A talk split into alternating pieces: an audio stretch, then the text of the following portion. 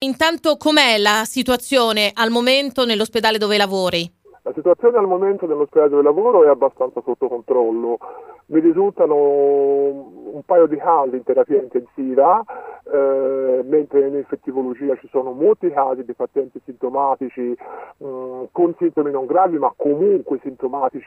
e ospedalizzati e diciamo che l'ospedale è tutto in stato d'allerta. Eh, noi siamo pronti ad affrontare un'ondata tra dicembre che speriamo non, ovviamente non ci sia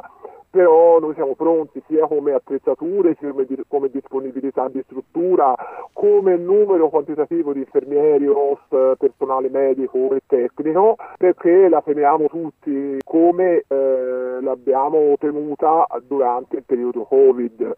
Il preallarme non è una situazione drammatica, ma il preallarme esiste, c'è e lo viviamo, lo respiriamo tutti i giorni, questo sì. Senti, se tu dovessi eh, andare indietro con la memoria, che cosa ti ricordi di quei momenti? Ma io ti posso garantire che sono tantissimi anni che faccio questo lavoro che rifarei, perché è un lavoro che ho scelto, che ho fatto sempre cercando di fare al meglio. Ho vissuto momenti drammatici in tutti questi anni, perché ho lavorato in terapia intensiva, ho lavorato in reparti chirurgici, ma non ho mai avuto paura di andare a lavorare, questo mai, anzi, eh, stanchezza, a volte, ma paura, eh, la vera paura proprio di andare a lavorare come l'ho avuta durante i mesi del Covid, non credo di averla mai avuta e come me eh, la stragrande maggioranza dei miei colleghi, proprio la paura di andare a lavorare eh, non sapendo quello che potevi eh, provare, affrontare, non sapendo come affrontarlo e soprattutto anche la paura di portare a casa quello che tu potevi prendere all'interno dell'ospedale, anche se le infezioni ospedaliere ci sono sempre state, ma proprio la paura, la paura di toccare le persone, la paura di toccare eh, i presidi che noi usiamo, i medicinali, i farmaci, vestiti come Teletubbies, dentro queste tute, se eh, i signori negazionisti non lo sanno, è veramente difficoltoso lavorare, con eh, tanta difficoltà fisica, psicologica e purtroppo è l'unico modo per lavorare. Quando uh, sei vestito poi non puoi dire devo andare in bagno, devo bere, assolutamente no. Eh, un collega che ti aiuta un, che, a vestirti, a sigillare i punti quali i polsi, le caviglie, succede anche quando ti spogli, per cui ti spogli con una procedura inversa, con un collega che ti aiuta, chi entra a lavorare la mattina alle 7, entra a lavorare alle 6 e mezzo. Quello che vediamo è che però c'è molta leggerezza. Leggerezza è proprio è un eufemismo, non c'è leggerezza, c'è ignoranza, c'è veramente proprio senso di, di onnipotenza, un senso di immortalità,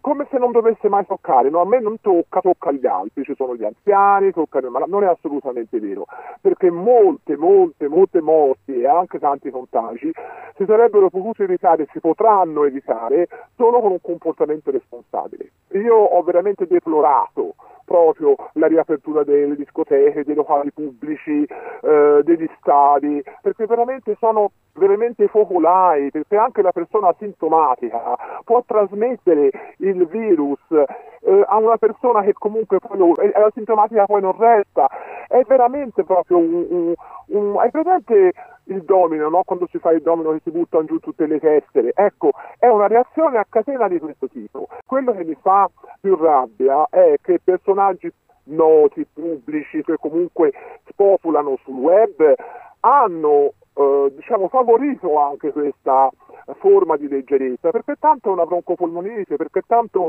mh, mm, si guarisce, perché tanto si ammalano solo vecchi. A me fa rabbrividire e non ti nascondo che mm, io ho sempre aiutato tutti perché questa è la mia professione, no? non esiste colore, non esiste razza, non esiste religione, provenienza sociale, ma mi sarebbe piaciuto tanto portare queste persone eh, in gita, diciamo, dimostrativa, in tour, a fare un tour dimostrativo, ovviamente vestiti a dovere, in terapia intensiva, per far vedere loro che non è uno scherzo, non è un complotto, non è una barzelletta, non è inventata, cioè esiste ed è un virus mortale, quindi la leggerezza proprio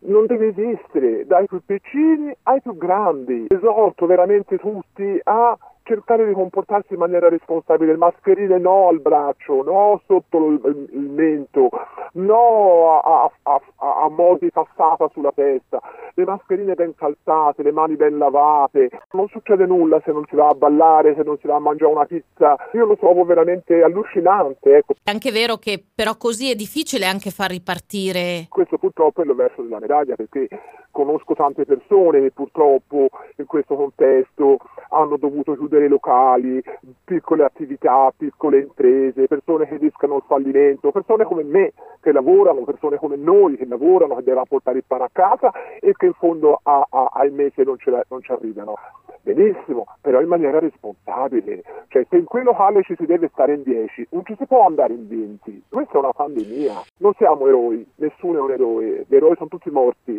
però se ognuno ci mette un po' del suo, forse ce la facciamo meglio, ecco, questo sì.